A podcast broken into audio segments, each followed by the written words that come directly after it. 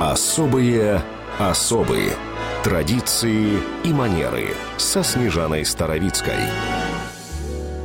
Большую роль в воспитании британцев играют вовсе не суровые наставники в частных школах, а медведи. Исследование, проведенное среди студентов британских университетов, показало, что 30% учащихся прибыли на учебу со своими плюшевыми любимцами. И в основном это отпрыски из благородных семей. Медведи учатся с ними в университетах, а некоторые игрушечные звери прошли с ними и войну. Один из таких – Бамон Бэр. Лейтенант Стивен Бамон брал своего Мишку на каждый боевой вылет во время битвы за Британию. Тогда только семеро пилотов осталось в живых из 24 летчиков эскадрильи. Медведь и его хозяин оставались вместе до самой смерти Бамона в возрасте 87 лет. Это славная военная история. А есть и научная. У великого физика Стивена Хокинга тоже есть Мишка кремового цвета. Кавалер Ордена Британской империи, математик и криптограф Алан Тьюринг также был преданным поклонником медведей. Его биограф пишет, что в конце 1933 года Тьюринг, заканчивающий обучение в Кембридже, попросил мать подарить ему на Рождество плюшевого мишку.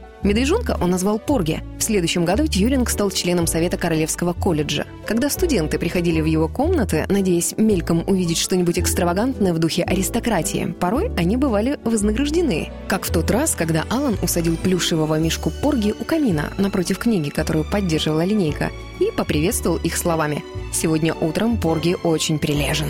У журналистов «Радио Вести» тоже есть свои любимцы. У меня классический темно-зеленый мишка из Саутхэмптона, подарок дедушке. А, например, у Тимура Филоненко, также нежно относящегося к Англии, плюшевый бычок. Знатные избалованные мальчики, даже когда вырастают, продолжают держать в ваннах желтых целлулоидных утят. Создатели сериала «Дживс и Вустер» вовсе не шутили, когда в одном из эпизодов показали, как молодой богатый аристократ-бездельник Берти Вустер, племянник лорда, плещется в ванной с этой игрушкой.